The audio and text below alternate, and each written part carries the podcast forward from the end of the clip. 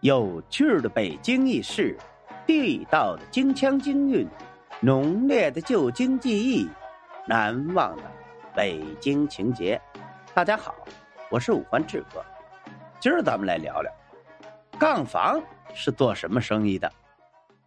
长篇小说《儿女英雄传》第二十二回中有这么一句话，他又道：“那里交给宋官儿和刘柱儿两个。”办的都齐备了，杠房的人也跟奴才来了，在这里啊伺候听信儿。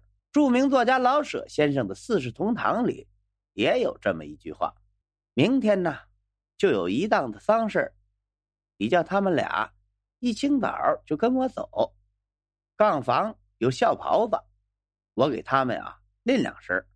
以上两处摘录中啊，都提到了一个词儿，即呀杠房。那什么是杠房呢？所谓的杠房又被称作呀供房，在旧京啊，是指出租殡葬用具和提供人力、补乐等的铺子，但它呀并不包括京城中一般的小杠铺，而是指那些啊能够承办皇家、王公大臣丧礼的大铺子。通常小户人家只需请杠铺出杠，享贵人家呢才会请杠房。在老北京的杠房业啊，有这么一句话，非常流行，叫啊“三年不开张，开张啊吃三年”。为什么呢？因为杠房本身啊，只有软片硬气出租，平常柜上啊，只有三五人看守门市，等候顾客，所以这开支不大。一有大事可以临时请同行帮忙。要应上个大人物。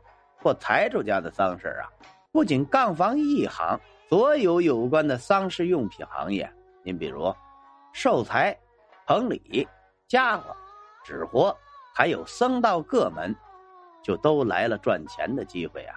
所以，做杠房的生意要耐得住寂寞。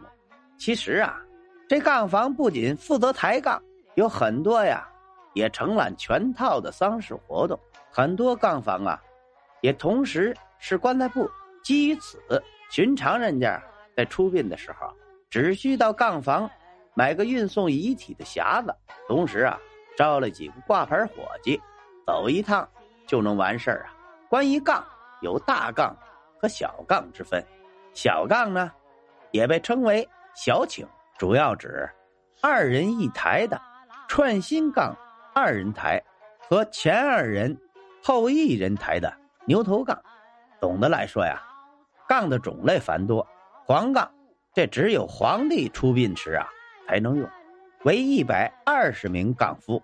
黄杠以下有八十人大杠，王爷出殡的规格；六十四人大杠，四十八人大杠，三十二人大杠，二十四人、十六人、八人以及四人、二人的穿心杠等。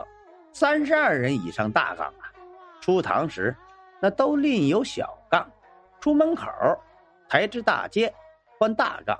北京讲究换杠不露棺木，只凭关照衔接，在响齿崩脆、人行声中，即神速换过，显示杠夫手段，却是老北京一绝呀。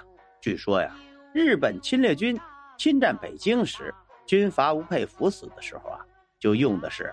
前三十二人，后三十二人的六十四人杠出殡的，其使用的关照全新刺绣在黄缎面上，刺绣蓝色大佛字非常的醒目可观呐。因吴佩孚信奉佛教，是当时北京市佛教协会会长。吴佩孚坟地在京西玉泉山西红门村偏西南，至今呢宝顶尚残存。八人以上的杠。要请领杠，杠房的响齿是领杠发号施令的工具，配合着口令指挥，杠夫起、落、转弯，以达到步调一致。如在行进中发现有个别人不听指挥，领杠有权当头一棒，流血了也不得抵抗。这呀是行规。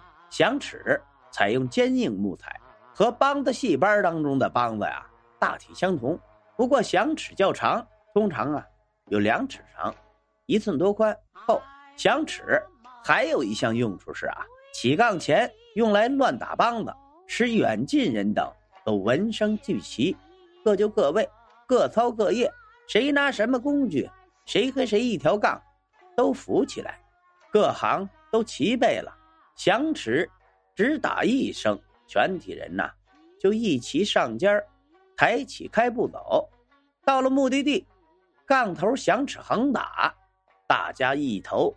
都摘尖落地，然后啊，由做活的将灵柩抬起到坑口下葬，行话叫“登坑下葬，抖绳伞”。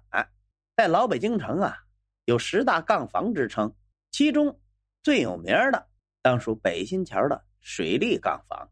水利杠房属旧京中啊最大的一家，生意最兴隆的时候，曾经啊建有九间三卷铺面房。可谓呀，历史悠久，资本雄厚啊！在清朝的时候，京城出黄杠，或者王公家死了人，都让永利杠房出杠，其地位是其他同业无法比拟的。除了永利杠房外啊，其余的九大杠房，分别是啊，西四牌楼、南钢瓦市、日升杠房、西华门外德兴、德胜、兴盛杠房。后门核心杠房，东城灯市口永盛杠房，鼓楼大街信义杠房，西单牌楼同盛杠房，西四永吉杠房，这十大杠房均出售棺材和租赁之事。如意出杠，柜上啊都有挂牌伙计，招之即来，抬一天杠给一天钱。好了，今儿咱们关于杠房是做什么生意的？咱就聊到这儿。如果您喜欢这个节目，欢迎您订阅、转发、评论、赞助。您的支持就是我前进的动力。咱们下回再见。